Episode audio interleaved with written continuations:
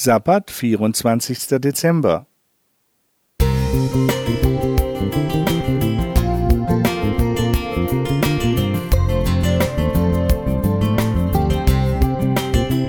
Ein kleiner Lichtblick für den Tag.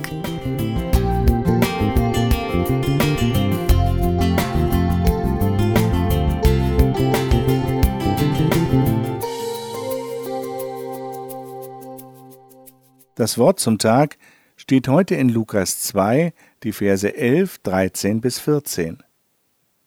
Euch ist heute der Heiland geboren, welcher ist Christus, der Herr in der Stadt Davids.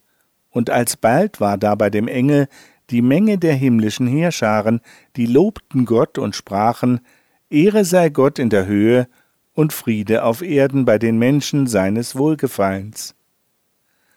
Heiligabend 1914 hätte der Erste Weltkrieg bereits geendet, wenn es nach den Soldaten auf beiden Seiten der Front nahe des Dorfes La Chapelle d'Armetières bei Lille in Frankreich gegangen wäre. Gegen 19.30 Uhr erblickte Albert Morin vom britischen Queen's Regiment auf der deutschen Seite Laternen, Fackeln und Weihnachtsbäume. Dann sangen die deutschen Soldaten das Lied Stille Nacht. Die Briten antworteten mit dem The First Noel, bekamen Applaus von den Deutschen und hörten dann O Tannenbaum.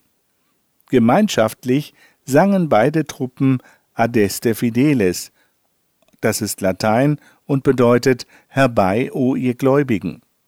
Ein Regiment aus Schottland, nördlich des belgischen Dorfes Plugsteert, ging noch weiter. Sie trafen sich mit den deutschen Soldaten zwischen den Schützengräben, tauschten Schokolade, Tee, Sauerkraut und Pudding aus und gaben sich die Hände.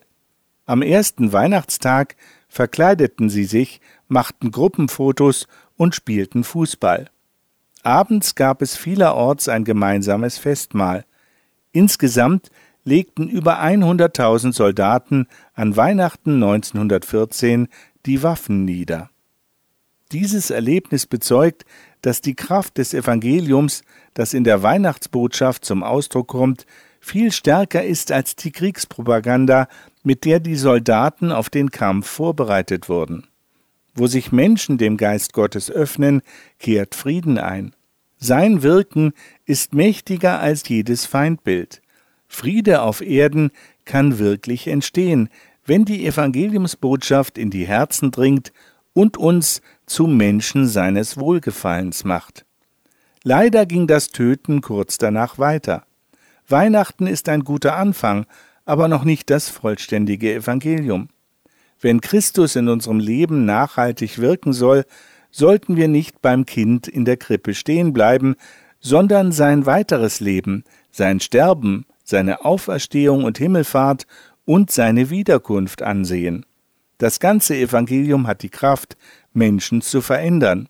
Weihnachten ist ein guter Anlass, um damit zu beginnen. Thomas Lobitz Musik